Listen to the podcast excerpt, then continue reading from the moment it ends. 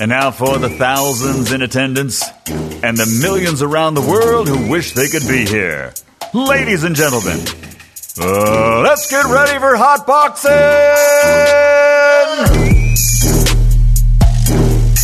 This episode is brought to you by Raycon. Head to buyraycon.com slash Tyson to get 15% off your next order.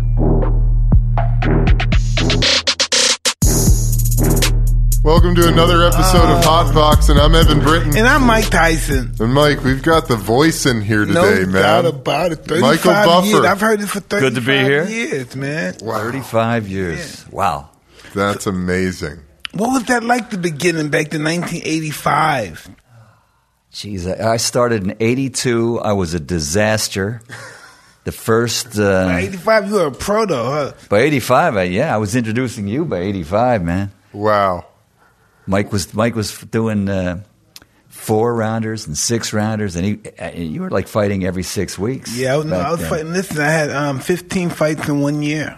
Yeah, That's amazing. you know, and people people today they- they're That's like crazy. they're amazed by that, but you know, you're a student of the game, and you go back and you look at, at Sugar Ray Robinson, who I still think is the greatest pound for pound fighter in the history of the game, but when he fought Jake LaMotta, he was forty and zero. Yes. He had already fought LaMotta once Yeah. and beaten him. This is now in their second fight. This is And remember, remarkable. listen to this guy. Ray- all over the world. Listen to this. Ray was a welterweight and Jake was a middleweight. 14 pounds didn't make any difference. They fought because they were just the hottest fighters in New York at the time. They fight a second time and LaMotta wins the fight. His first loss, he's 40 and 0, but he's still a welterweight. They fight again 21 days later. Yes. But wait, it gets better. Ray fights a 10 rounder in between. In between, before he fights him, he Amazing. somebody. And then he wins. And then over no, you, no, you tell him what. Over his is. next 80 what it is. fights, Sugar Ray Robinson goes Undefeated. undefeated over his next 80 fights until he fights for the light heavyweight championship. But in the, do you see that reign? He lost in his 40th fight and then went undefeated for like 80 fights.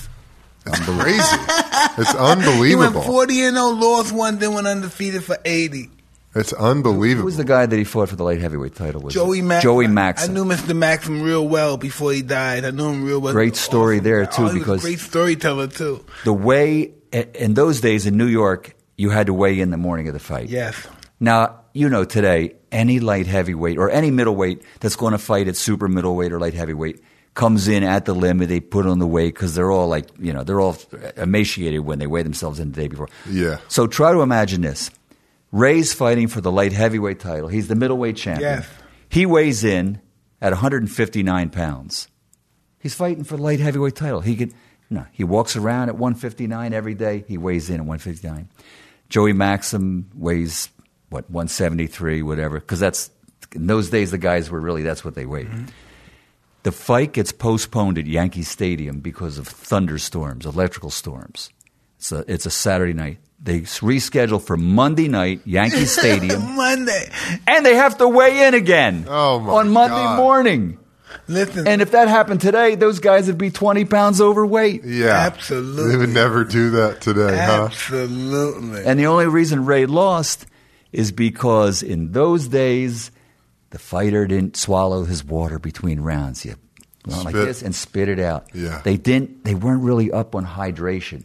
Yeah. They carried the referee out of the ring after the what tenth, eleventh Yeah, round. yeah, Ruby, Ruby Goldstein, Goldstein. right? They had to carry the ref. Oh, out. he he passed fainted, out. he fainted. Alternate referee comes in. Too hot, Ray fainted. Ray lost ten to fifteen pounds yes. Oh, and and passed out at the end of the fourteenth, and he was ahead. But listen. wow. But this is interesting, right? Yeah. The fight that he lost was the best performance of his life. Wow. That was his best performance by far. He was brilliant, yeah, and he collapsed from the heat.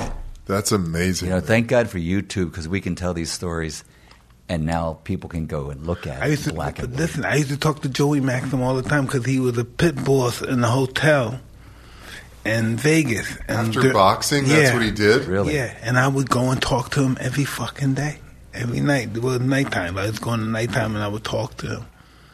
Would you talk about fighting? Yeah. And I talked to him about the Robinson fight, and I said, "How did you feel?" He said, "I didn't worry about. I fought animals. He's a little bitty guy. I wasn't worrying about him. I fought animals. He's nothing.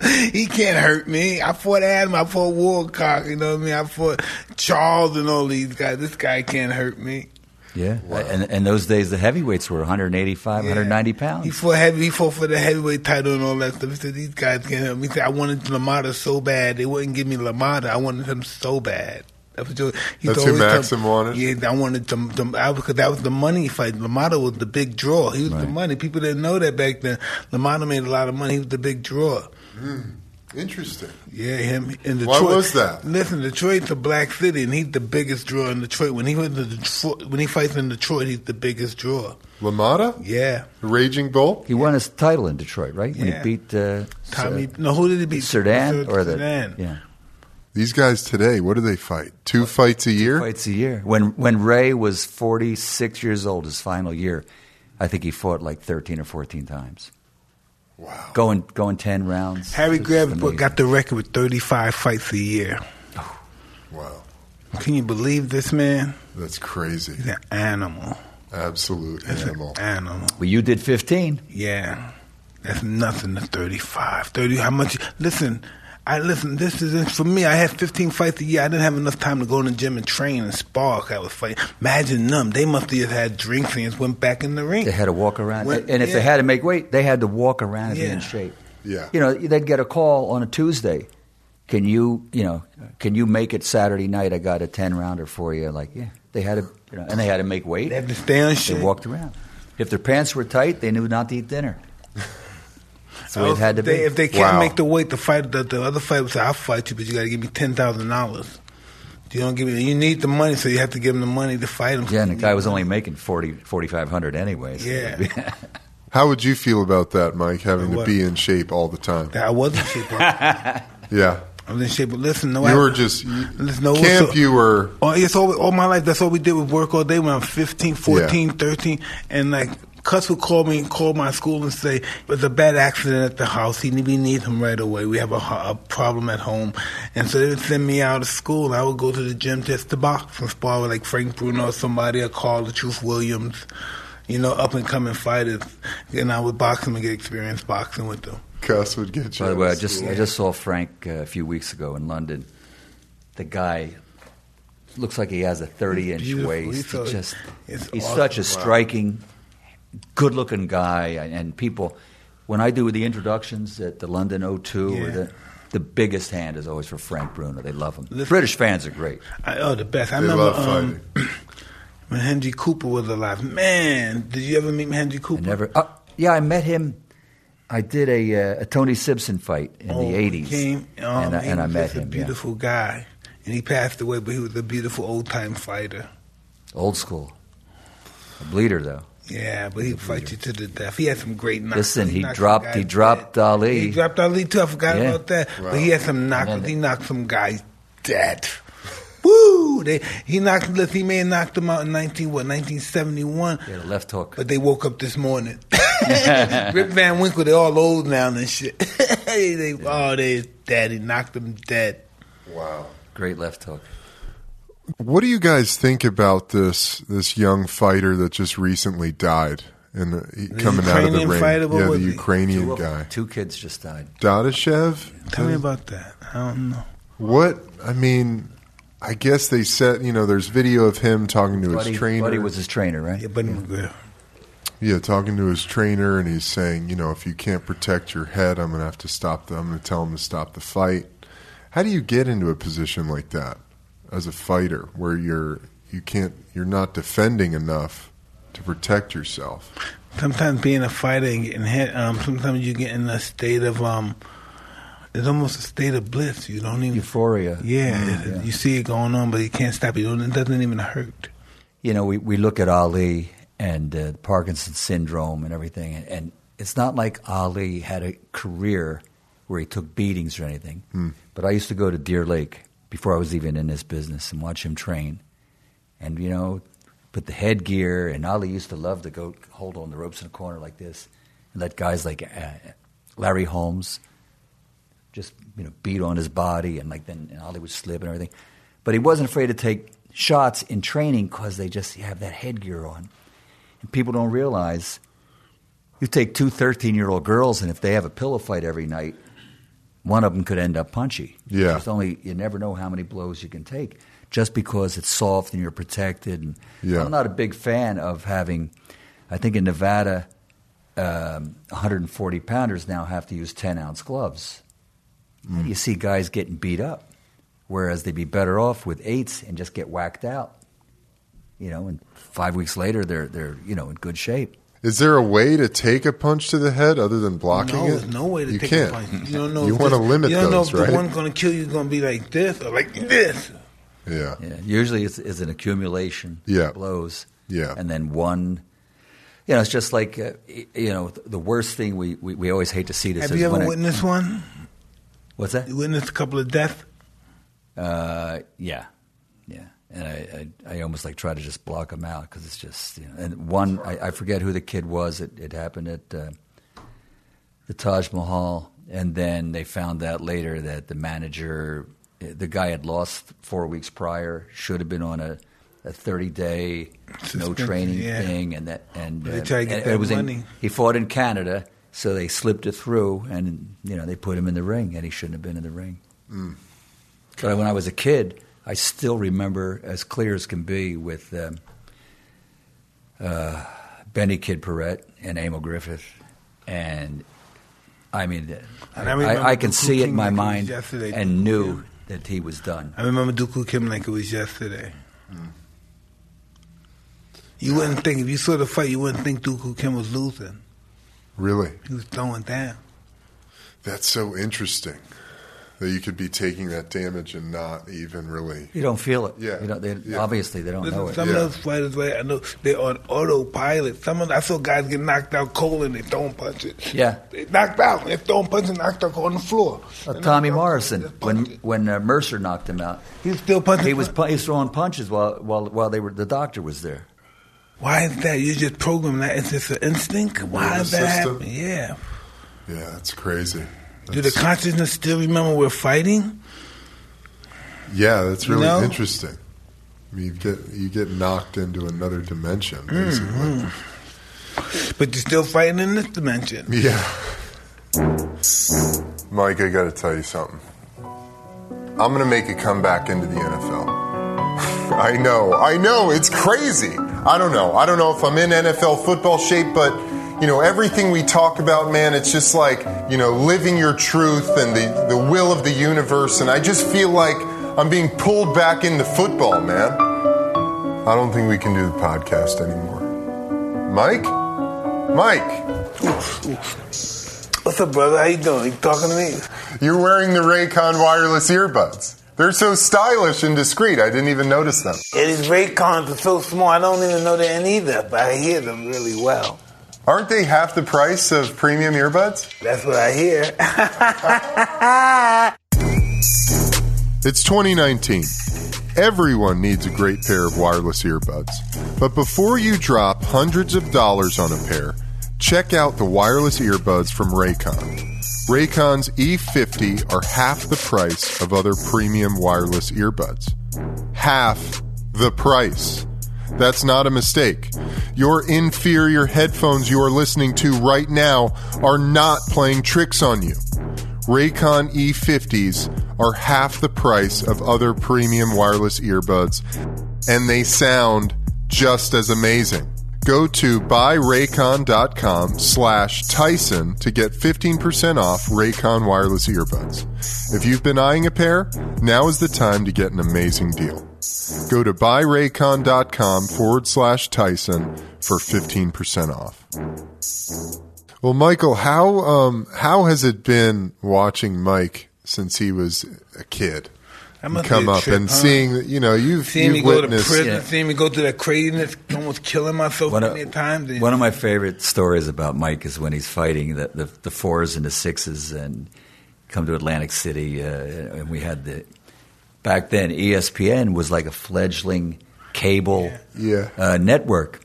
And the number one show on ESPN before they had football and everything was top ranked boxing on ESPN. wow.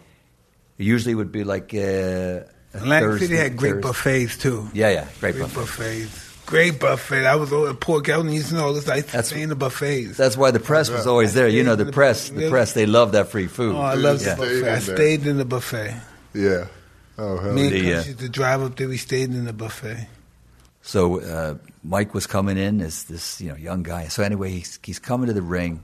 I, get, I, I don't know. He's like six and 0, 8 and 0, all knockouts, whatever. He's coming to the ring. You know, and uh, Atlantic City is known for a lot of Vinny Boombatzes. You know, hey, how you doing? You know, Yeah, I mean, back then, right? Yeah. right. Hey, what's going on? Hey, yo, Vinny, oh, you know. So he's, he's, he's talking real talk. these two guys are sitting at ringside, and Mike comes out. You know, he's been seen on ESPN and USA, and, and it's before he started getting those weekend fights, uh, you know, on the network TV. He's got the, the black shoes, low cut, you know, high, you know, Yeah, low, yeah. low high tops, you know, no socks, solid black trunks, the towel with just the hole cut out, you know. And these guys, hey, look at this guy. Hey, hey, where's your socks? And they're like yelling at him. Hey, you know, hey, what the fuck? Who's this guy? He- I don't know who it was. It was like 90, uh, uh, two minutes in, boom, knockout. And I can remember, like, you know, and these two guys, like, oh, wow, look at that guy. And I leaned, after I announced, you know, the winner by the, the you know, uh, knockout victory, and I leaned over and said, hey, want to ask him about his socks now? yeah. Yeah. oh, that's all right. That's all right, Mr. Buffer. You know what the fuck, you know? What the But you remember those guys back then? Oh, they were all, they were Those everywhere. guys? You know. That's a wearing, trip. wearing, wearing those Versace shirts, the Yeah. fake fake Versace shirts Oh, with a hundred chains. Good, they were Uh, looking good though. that was yeah, that's the eighties. You know, That's a mullets. trip. They had the, you know the mullets and the whole bit. Oh my god, that's such a scene. How did you get into this? What was your Yeah, what happened? How How did did you you like? I mean, dude, your voice is iconic. They made a fucking video game, Ready to Rumble. Yeah, yeah. That was- that was my first big big check. Okay, anyway, That was huge. yeah, on uh, uh, not PlayStation. What was that on? Uh, it was like a special platform. Dreamcast. Dreamcast. Yeah, that's right. I had it, dude. Yeah. And then when you got to the end, you would fight you, and you would like morph into this giant, muscular, oh, insane shit, fighter. Mike. Do you remember that? I, I I've been I told do. about it, but I'm not a video game Oh, guy. I. I, I just took the checks, you know. Yeah, Mike, of course. you, Mike, back then you got a lot of fucking girls, didn't you? Uh, You were the man back then, Yeah, Mike. no doubt. a young I was- handsome Had fucking be. between uh, after uh, from 1972 to 1997, All those uh, 98, I was single, and those were good days to be single. man, what it, was, were, I it was insane. So what was that? What was the? How did you get Okay. into it?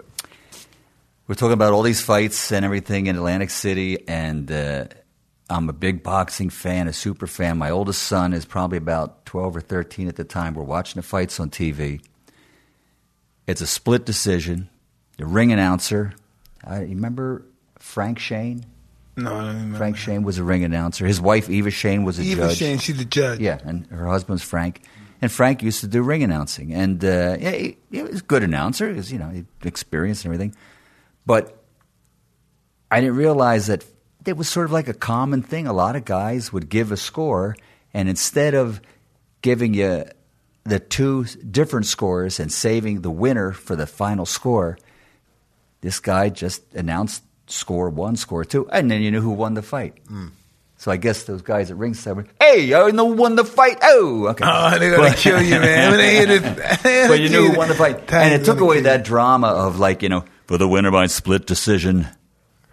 And no, you know, yeah, or, or Yeah. still, you know, you get Yeah. that big man. Everybody's waiting. They shut up, and listen, you get that that, that yeah. cathedral moment, you know, and then you pop the crowd.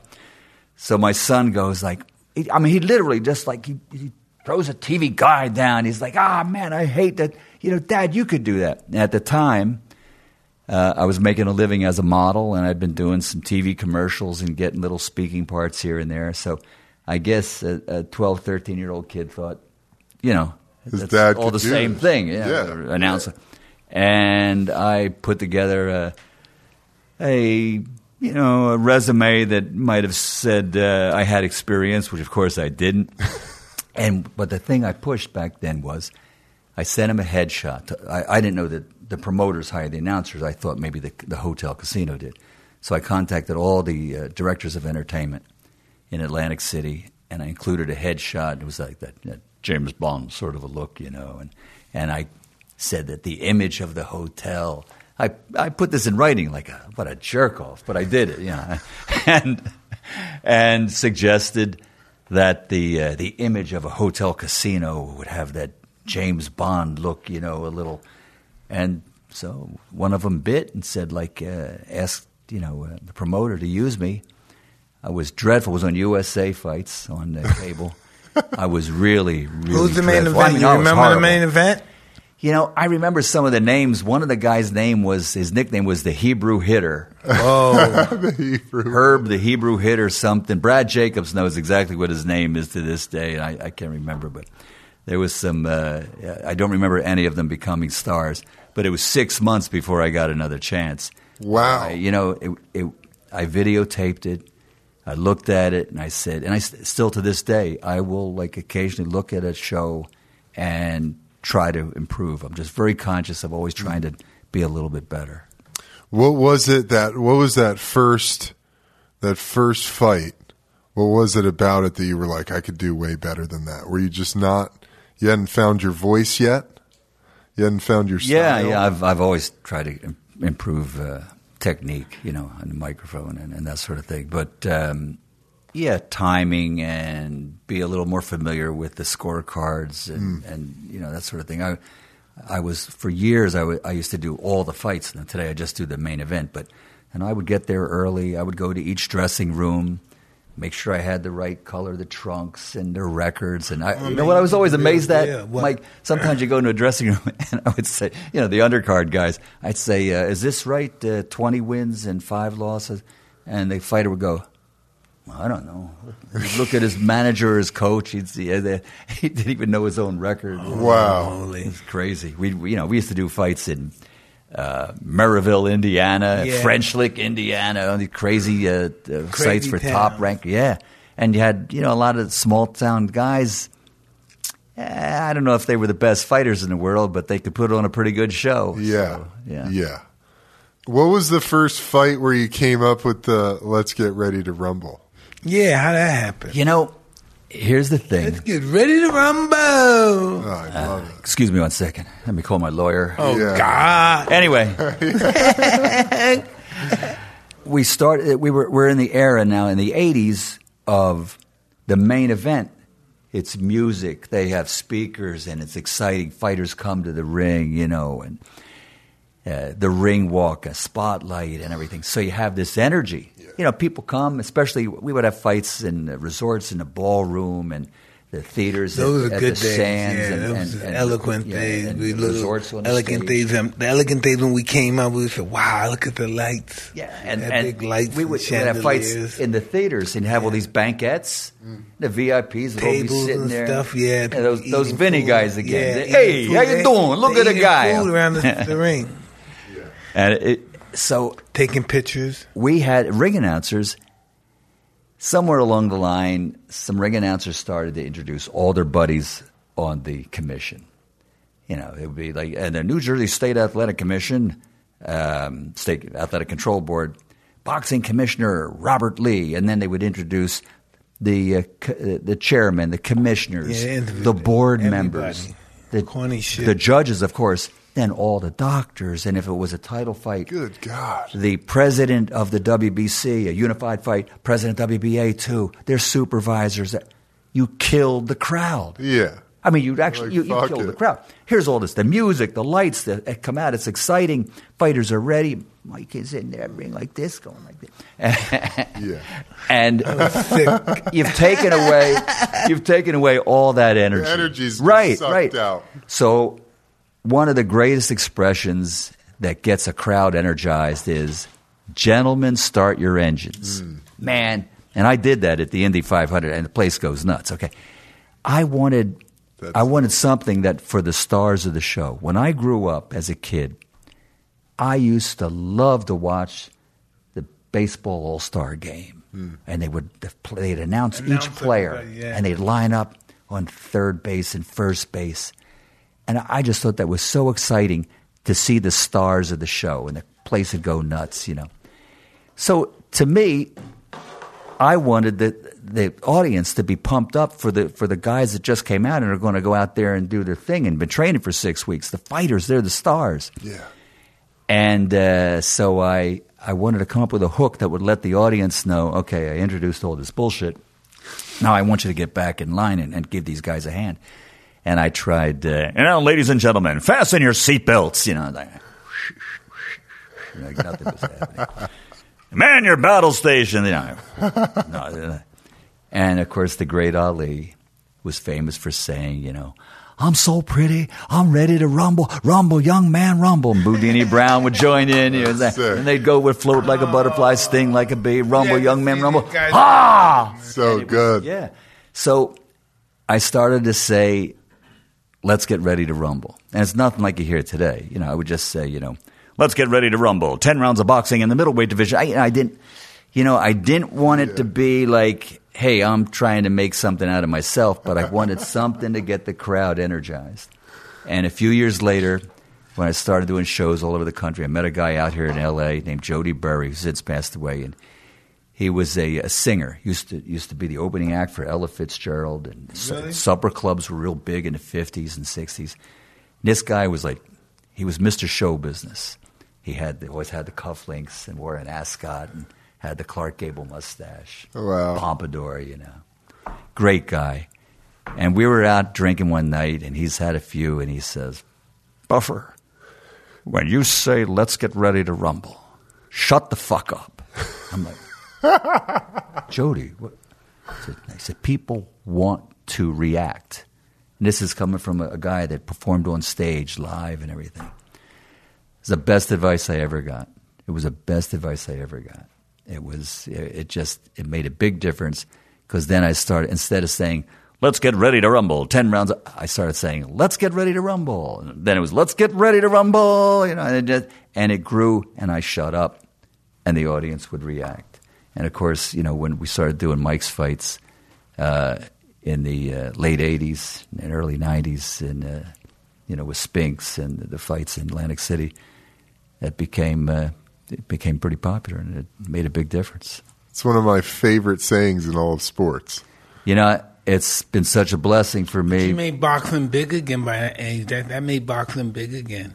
It gives my it makes my skin fucking But I, you know, I, I I say I've been blessed. I've done it for Stanley Cup championships, World Series, NFL playoff games, home openers for the seasons for different sports, uh, NBA championships. It's You're the go-to it's guy, crazy. man. It's it's a great way to start off a sporting event, and uh, you know, for me, it's just very exciting to to be there and uh, and enjoy that stuff.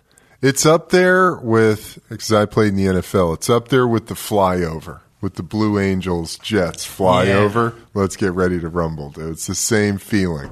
You're just fucking fired up and ready to rock after that. It's it, and and when you do a big stadium and a, and a really or a really big fight, You ever do Wimbledon? Wembley. Yeah. Ninety thousand. AJ and uh, Klitschko. That's awesome. ninety thousand, and that was showbiz. The ring walks, Yeah. you know, the, the British fans, like you said, Mike, they're the best. They're, they're knowledgeable. They're supportive. Listen, right? Even if you beat that guy, if they respect you, they, Yeah. they come watch you fight. You give 3,000 come over here to watch you fight, dude. 3,000, 5,000 people come watch When- you fight. Remember when Ricky Hatton fought uh, Pacquiao? Twenty thousand Brits came to Vegas. Fifteen thousand of them knew they couldn't go to the fight. Okay, Wow. But they just wanted to have their feet on the ground where Ricky was, you know. And of course, they opened up the ballrooms and had closed circuit TVs for him and everything. Wow, it was unbelievable.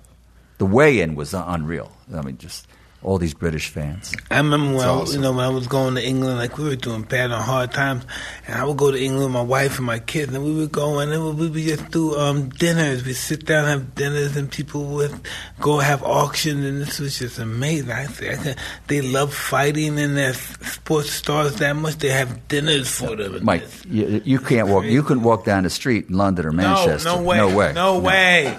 Hey, no way. No, it's no, it's crazy. No, they know. To they, They- scare you. It's scary. It's Yeah. You're scared. You can't control them. You can't stop them. They know they know where your just wants- hotel is. yeah, they can You know, wait outside. yep. Yo, this is nothing like you would ever imagine. They're polite, but Yeah. they're they're they're on you. They're you know, in yeah. your face, baby. And they start crying and loving you. Have the Right. children, everybody there. This is crazy, man. Oh, they're good fans, though. I mean, they're loyal. They give you they give you supportive. mementos from their family's history. It's just crazy. Is Anthony Joshua British? Yes. Yeah, He is. London. Okay. Great people, incredible people. Yeah. Old race of people. They've been here forever, huh? Yeah, it's amazing. They fought Julius Caesar. There are there are Roman ruins in the UK. Well, the Romans were everywhere, you know. Yeah. So Yeah. What do you think of We had Anthony uh, Ruiz in here. Andy. Andy Ruiz in here. Sorry.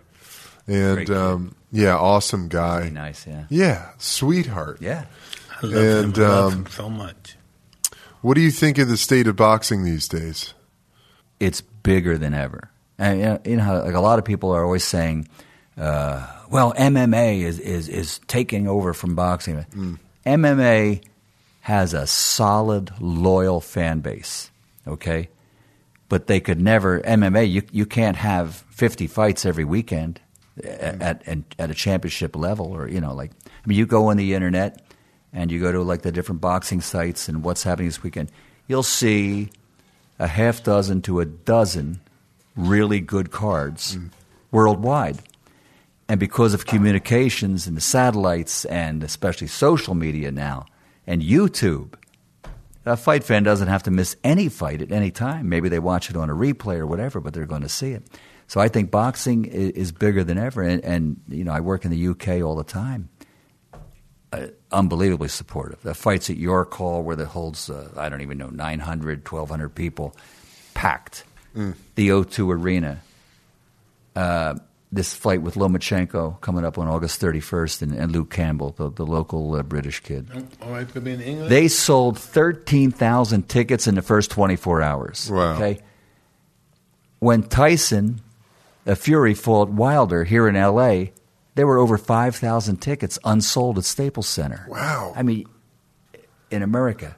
Um, what was oh the Pacquiao uh, fight? He just fought uh, Him Thurman. and the man, a billion people came out for Pacquiao. They they only sold six thousand sold. Isn't that crazy? Yeah, it was Wow. readjusted. But I mean, you go to the UK, the O2 Arena. You're, you know, they're going to have this fight with Lomachenko is going to have uh, probably 18, 19,000 in attendance Wow. for a lightweight title, Packed. And just they Fact. love it. The English love blood. and they'll be there, They and they'll it. be there They for eight it. fights, all the, all eight fights. You know, you watch you watch And the listen, pay per view It goes all the way shows. down to the babies. It's in the baby's blood. No, no, serious. Yeah. Wait till you, if you see it, you see it. The little kid, little kid will come. Daddy, I want to fight that boy over there. you know, it's trip out of the blue. Yes, that, that's who they are. They're warriors. Their old, their ancestors were warriors. They fought Julius Caesar. Great fans. It comes to football, which we call soccer. Whew, forget about it. Yeah. they're you know. I mean, hey, they'll- forget about it. You know, You think about the They're English, they're so nice and proper and respectable, and they let their bloodthirsty want to fight. You know what I love is when it, it's a tradition where they play "Sweet Caroline" before the main event. Oh yeah, they're sweet. Yeah. Caroline. Really? Boom, Bo, boom, bo. The whole audience gets into it. So over the last couple of years, when they play it, I get in the ring and I like I egg the crowd on. I'm going like this, Nice. You know, like Hulk Hogan, like you know, make that side, and I run over the other side, and then they try to outdo each other. It's it's they're great fans. Are you related to Bruce Buffer? You mean my brother? it is your brother. Yeah, Yeah. yeah. Wow. It's a very interesting story. Uh, I have two brothers, Bruce and Brian Buffer. Uh, Brian is a retired uh, uh, cop here in L.A. Wow. and I was born. Uh, I'll be seventy-five in ten weeks. You look unbelievable. man. That's right, You look unbelievable. That's right. Your dad, Britain whippersnapper. I was born in born in '44 during World War II. I'm gonna do this shit. I'm gonna be And, 25. I never uh, thought about living that long now. My parents were married like at 18, 19 years old. World War II. She's pregnant. He goes off. End of the war. He comes back. They, I mean, they don't even know each other. But Wow. you know, Yeah. uh, at the age of 11 months, because you know she had to go and work, and and uh, so I went to live with foster parents in the Philadelphia area, who I ended up staying there my whole life. So whenever I say mom and dad, I'm talking about the people that raised me. Wow. Um, just like when you say mom, sometimes you're referring to uh, you know Camille, yeah. And uh, it's it's that relationship, you know, that's what matters. And I I always knew my my real mother growing up. I saw her, you know, every Sunday afternoon. We went to the movies and everything, and so it was perfectly normal for me to have, you know, have this home, and then on Christmas, uh, you know, have another parent come in and bring presents. Uh, so it was great, you know. I had to leave it to Beaver Life in the fifties, I had the growing same, up. I had the same exact thing. Yeah. Brooklyn and upstate New York. Yeah. So I was raised with the last name Huber, H U B E R. That was my foster parents' name. Social security number, high school diploma says Michael Huber. 1965, I enlisted in the Army, and my birth certificate has Buffer on it. And so the very first day I go to report for service and get sworn in, they, oh, kid, by the way, uh, your name isn't Huber anymore, it's Buffer. So I became Michael Buffer at age 20. Wow, and that's uh, yeah. And then 29 years later, I get a phone call where I'm doing the fights at Dan Goossen's Reseda Country Club on ESPN. A phone call comes in. It says uh, a guy by the name of Joe Buffer called and said, give him a call. Now, I always knew my, my birth father's real name. And here he lived in L.A., lived out in Malibu and everything. And that's how we met. Wow. And that's how I met Bruce and Brian. Great guys. Uh, uh, Joe Buffer's wife, Little Mama, the, the mother of Bruce and Brian. It's like now I've got a third mother, and she's still with us. Thank God, she's in her in her 80s and as beautiful as ever. And so it just turned out to be great. Bruce, uh, Brian was a cop. Bruce was like this businessman, and you know. So I, you know, that and then those days, late '80s, I'm starting to get a lot of phone calls like, "Do you want to do this? Come to the Cowboys, open the game." The, you know, and so it's really hard. You can't negotiate for yourself. You know, Mike, you've got agents, you got representation. So I said to Bruce, I said, "Look, why don't you take these phone calls, and you know, and we'll make the deals, uh, you know, and and we'll and plus worked out a thing where we formed a partnership." I had the trademark, uh, you know, was cooking, and I said, you know, you go out and knock on doors, and and you know, we'll we'll push the trademark and appearances, and and it worked out. Then I got a job with this thing called UFC, and it was like they had their fourth or fifth show, and I did three of them. In those days, they couldn't get Yeah. licensed anywhere, so I had to go to Montana, or whatever. But at the same time, I had a great deal with WCW Wrestling, with the Eric Bischoff on TNT, and it was when Hulk wrestling the wrestling wars were on, man. WWF, Big rating, and rating wars. ratings ten each, a ten share on cable. Do you know the Kardashians don't get tens? Wow. It was like unbelievable. So they were rating each other, and so WCW had Hulk Hogan, Randy Macho we Man beat them all. I was with WWE. We beat them all. We Rick- broke the records. Ric broke- Flair. Yeah, we Right. beat everybody. We broke all the records. We But beat everybody during the be- battles, the wars. between the two, uh, Raw and what was it called? WCW uh, Nitro, Nitro. Monday Nitro. Yeah, yeah, Monday They were Night on at the same time, and they each got tens. Twenty percent of all cable was watching professional wrestling. yes. So anyway, That's so W, crazy. so Turner and WCW they said, look, you know, we got you got this fat contract. Uh, we we'd appreciate it if you didn't do that that that UFC stuff. That's going nowhere. so eventually, like you know, uh, Bruce occasionally would do like an undercard for me, and he was and he was really he had those pipes and everything. And uh, Bruce is actually trained in MMA. He's he's really knowledgeable and all. So. You know, he said, "Would you mind if I like try to get my foot in the door?" I said, "Man, you know, I'll Go for it. behind you. Go for it, you know. And that's how he got into UFC, and, and over twenty years now. And it, he's a he's a superstar. Oh, definitely. I see him over there. I talk to him every now Yeah, and then. He told me. He said he said tell Mike I said hi. So he was kind of your de facto agent for a little while. Oh, too. still is. Still. Still, yeah. Oh, yeah. No, we still we still have a. It- Wasn't it awesome when you met them? So, this is my family. And I It really is. somebody. Yeah. It's you know, a lot of things have happened to me that are just amazing. Like some people, they think like, "Oh man, you were in foster care." I said, "No, it's the- best thing ever happened to me." I was I'm blessed blessed. with with a a family. parent, I had a I had a, a sister, and I had a mom and dad. And we took vacations, and I grew up in the suburbs of Philadelphia, and, uh, and it was amazing. Best thing ever happened to me. Oh, you went into the army during the Vietnam War. Three years, I never got sent west of Fort Knox, Kentucky. I mean, Wow.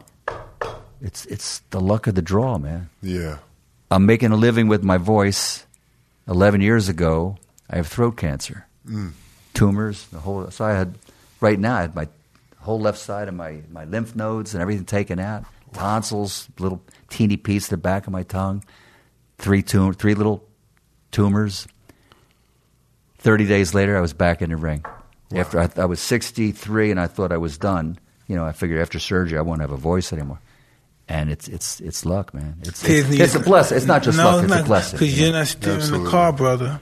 Yeah. Somebody else is steering the car. You know, a lot of Yeah, times we think we're st- I'm not smart enough to have all this stuff Yeah. and arrange myself back in this position. So I know I'm not steering the car. I'm just very grateful to God and the energy to be. Yeah. You're still doing fights, right? Uh, you know, for the first time, I'm exclusive. For 36 years, a lot of people always thought I was I, I was working for HBO. But when I first started, uh, you know, and, and and Mike actually, you know, made HBO explode. Then you made Showtime explode. Wow, you remember those times? I used to do. I used to do. I used to do all the fights, top rank, uh, mostly top rank fights, but on HBO and Showtime, and we, you know, weekend fights, and uh, take other jobs too. I was worked for the promoters as an independent. So then, this guy and Don King leave HBO and go to Showtime, saying he's going to fight Razor Ruddock in 1991. And uh, do you remember Jerry Solomon with Budweiser? I remember Jerry Right? Solomon. Okay. So I'm all set to do the fight. You know, Jay Larkin was with, and I David remember uh, Dinkins Jay Larkin with, not with us no more. right? You know. Oh yes, And- I remember Jay Larkin. Ten days before the fight in Vegas, I get a call from Jerry Solomon, and he says, uh, "I, I got some bad news for you. I don't know what you want to do." He said, "But uh, Seth Abraham, the uh, the head HBO. of the, with HBO, the head of uh, sports and entertainment at HBO uh, Sports, says uh, you if you do the fight on Showtime, you can never work on HBO True story. I'm talking about And I'm like, I'm like, what are you talking about? It's like two weeks away. He says, no, I, you know, I have to call up uh, Dinkins and Jay Larkin and uh, tell them. I said, look, I, you know, I've been told, and at that time, uh, oh uh, yeah, Holyfield had the title, Yes. right? He had gotten it from Buster. Holyfield had the title. He's going to fight George Foreman. HBO is going to have this TV KO, which bombed out, and th- so I have to make this choice and I'm independent, but I have to make a choice. If that happened like ten years later, I would sue the hell out of him and, and walk away with a you know a, a seven figure uh, settlement, in a heartbeat. but uh, you know, back then, uh, like 1991, I'm like, uh, okay, I They're called up, powerful. They're really powerful. Yeah, I called they Jay and you from getting up. a job anywhere. and they were and Jay was saying like, "Is it money? Do you want more money?" I said, "I, I, I you know, I'm going to have to make a choice." And I so I went with the the uh, HBO fights and uh, Foreman and uh, Holyfield was the next fight there, and then uh, and it was great because Jimmy got his uh, got his chance and uh, it put him in the Hall of Fame. So things, it, you know, it's a blessing. Sometimes it's it, you don't think it's good. Worked out great for me, and it worked out great for someone else to, uh, It's you all know, good. make a living. It's all good. You know, I was the first one to say it's showtime.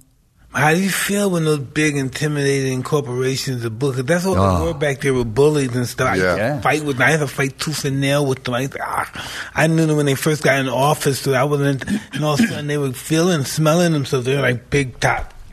They, became like tough guys all of a sudden. And after I made that choice, I would go to uh, Seth and I'd say like, "Well, you know, how about uh, you know, we make a deal?" Uh, and I even I even made an offer back then where I said, "Listen, How how back then? How, use- how were you able to make deals with Seth? Seth I said you, you can you can use I'll make a deal with you if you hire me as part of the broadcast team. Use Let's Get Ready to Rumble for promotion, put it on HBO shirts and this and that, and I just guarantee that I do every fight. And I was like, eh, nah, That's that right yeah, there. yeah. But you know what? It all worked out pretty good because come, moving forward, I you did. You I had I had planned on retiring at the end of last year. I was going to retire at the end of 2018. Yeah, 74. I mean, what you know, things are looking good. I don't have any mortgage. I got cars with no payments. I'm like, you know, I love life. Hell yeah.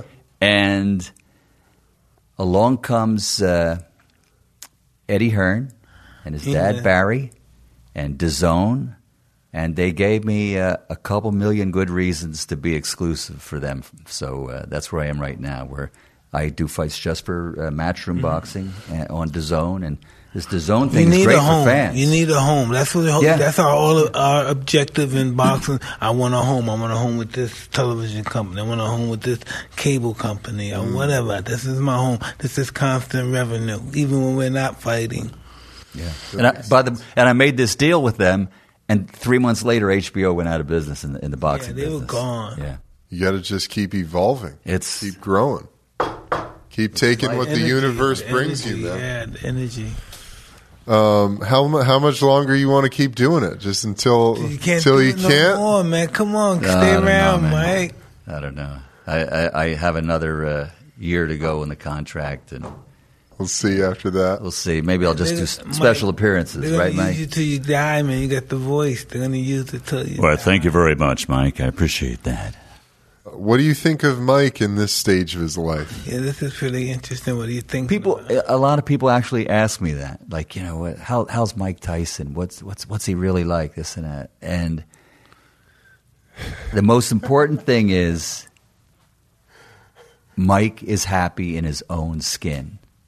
You know, Mike Tyson is glad to be Mike Tyson. There's now. no doubt about that. yeah, Yes, you know, I agree. And there are there are there there were times in your life where I don't think you were.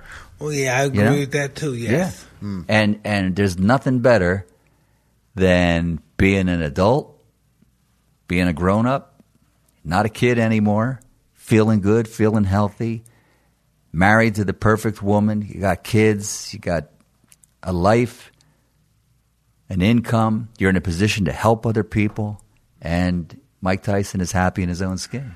And I feel the light. Yeah. You know, I really feel the light. It's been such a pleasure. I've got I've known Mike for a little over a year now. And it's been just the most awesome experience. Isn't it crazy? You knew my you saw 35 me- years, man. Puberty. You saw my, Yeah. wow. You saw Yeah. me get married, go through my marriages Oh, and all that stuff. Wow. I know. Oh That's man. crazy. That's amazing. Wait, I, I got to tell you a funny story. We're in Tokyo, the Tubbs fight, Yeah. right? He had just gotten married to Robin. Her mother was, uh, you know, I mean, I'm quite a few years older than Mike and everything. And Mike says, "Hey, uh, would you like to go out with my mother-in-law?" I love that. oh, yeah. do you remember that? Yeah. Oh, Yeah. you're trying to set him up with your mother-in-law. She's a good-looking woman. and They Everything. have said me gave a comment about him. I Oh, guess I went over there. you're te- you're yeah. testing the waters. No, I believe she liked them. I think. Yeah. I think. I Oh. believe. Yeah, that's why I would go over there. You're just seeing if Mike was interested. It's nice. Didn't didn't Ali come to that fight, the Tubbs yes. fight? Yes. Yes. Yeah, and he was still, I, you know, you know, we we we both know He uh, was, Ali. he was sick then. This is when he started getting. Yeah, it was just Yeah. just just at the edge, but he was still doing the magic tricks, the, the levitation. shit, levitation. Yeah. That he'd have this fake thumb, he'd stick in his hand, and he would take a hanky, Hanky, and go like stuff in his this, and then the fake thumb Yeah. But I would always slip thought over, that- and he'd go. Like you know, and you didn't know it's like you know, and he'd Yeah. get that hand away real quick because They had this dopey looking thumb on his hand, but that was Ali, and and no matter what who you were with, you could be with your mom, you'd be with your wife or girlfriend, and he would always say, "Oh, is this is this your girlfriend?"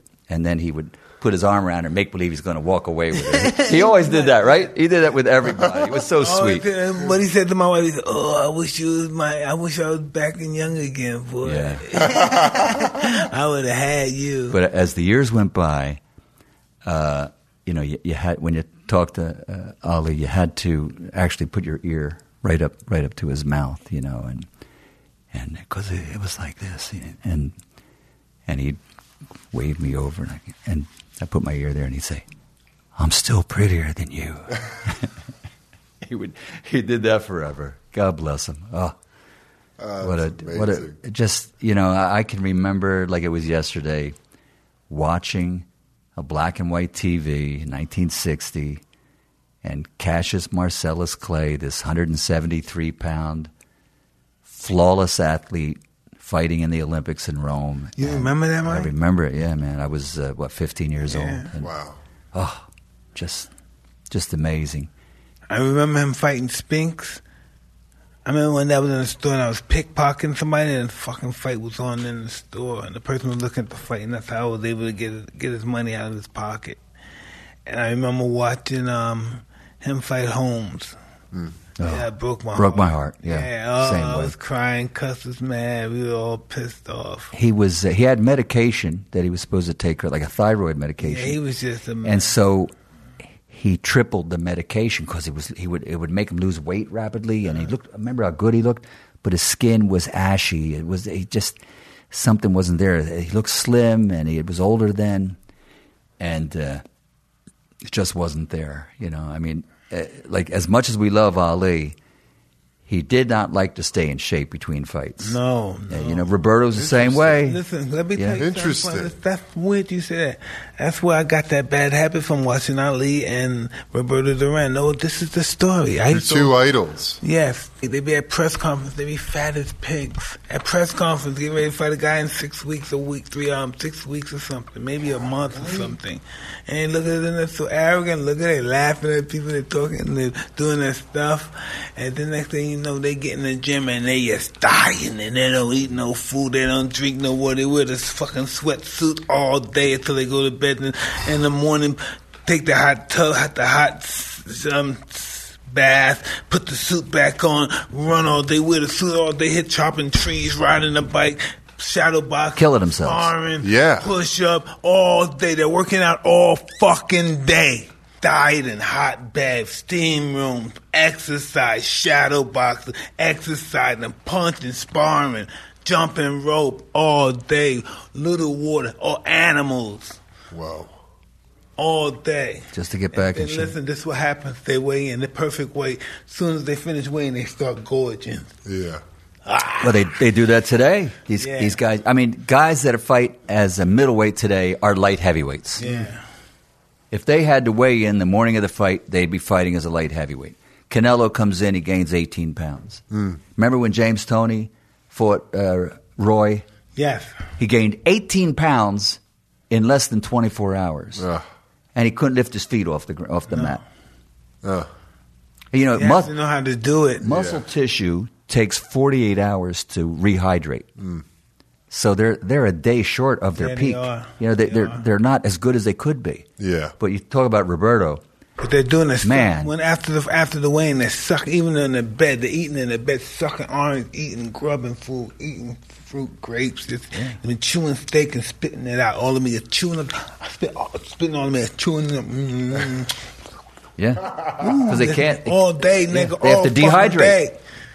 Woo, woo, woo. Just imagine Roberto Duran though. He won over hundred fights, and after he moved up from lightweight to welterweight, he he never trained between fights when he went to that two and three fights a year thing. Listen, he'll be 195. We got to go to 135, baby.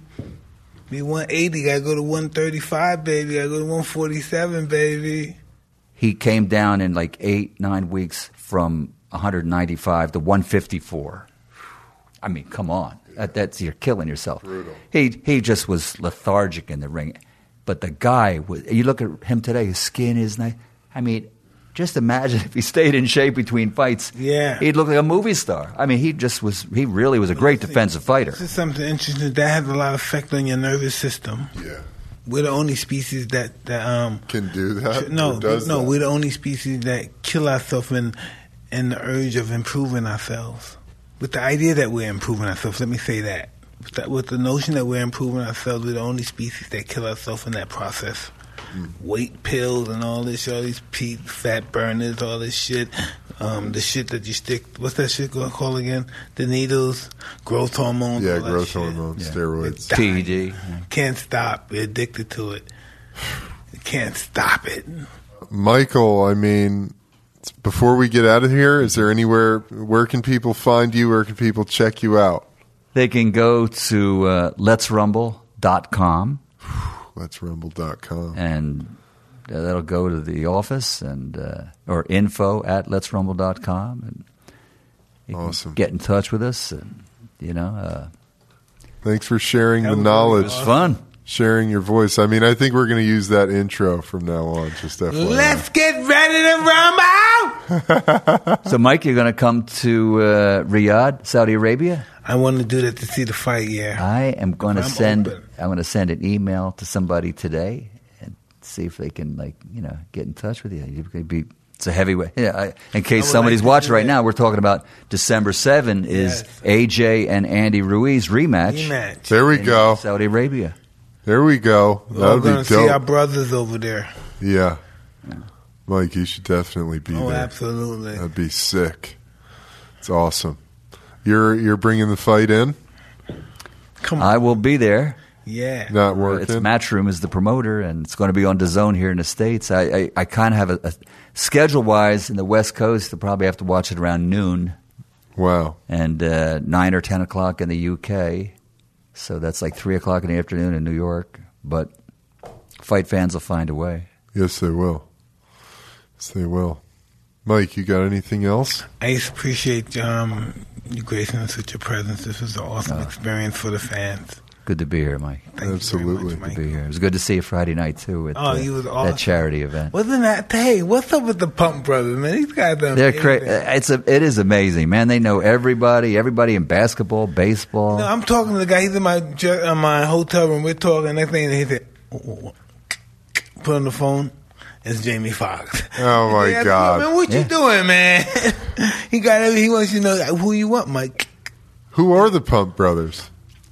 A, a couple of guys from the valley Yeah. out in uh, Northridge. Okay, Um, their uh, mom and dad both passed away from cancer, and they, for 19 years, uh, in their parents' name, they have raised millions and millions of dollars uh, in for cancer research and and uh, the oncology and chemotherapy and radiation and Yes. screening and And me and my family, we've been friends with them for hundreds of years and stuff, and uh, we just um, willing to help them whenever they need us. yeah, good That's guys. They, awesome. they put together a, a, a thing uh, every August, first week of August, and uh, man, the who's who of sports. Yes, whoever you are. Um, Dr. J was there, actors, Mike. celebrities, Eddie Shaq. Murphy was there. Just yeah, Shaq just, was just there for with Mike. son. Yeah, just for Mike. With Shaq, Evander, Buster, Yeah, um, Jim Gray. Yeah. It was uh, amazing. That was Eddie just for like Murphy. Mike's and, and You before got an that, award, Cedric- right? Cedric the entertainer. Cedric and uh, Eddie Murphy was there Yeah. for Ced. And It's super. Eddie looks great. My God, Really does. He He's does, yeah. Happy. yeah, he does look good. Saw pics.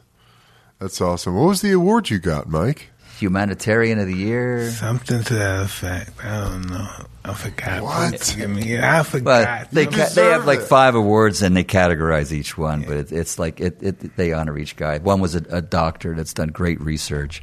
oh, he was and an then, awesome doctor. He- oh my God, this guy actually found a way to have dogs Smell, if smell the breath and tell if somebody has diabetes. a cancer or something like that. Wow. Unbelievable. Scared me. Yeah.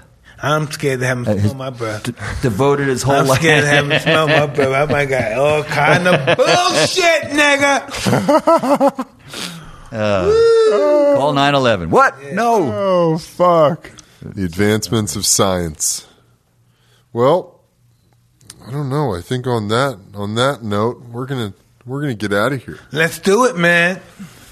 Well, thanks for watching and listen, watching and listening, everybody. Having Be sure to subscribe to our YouTube channel, Hotboxing with Mike Tyson. Check out our website, hotboxingpodcast.com. Until next time, I'm Eben Britton. And I'm Mike Tyson. And let's get ready for hot boxing. In the house. This episode is brought to you by Raycon. Head to buyraycon.com slash Tyson to get 15% off your next order.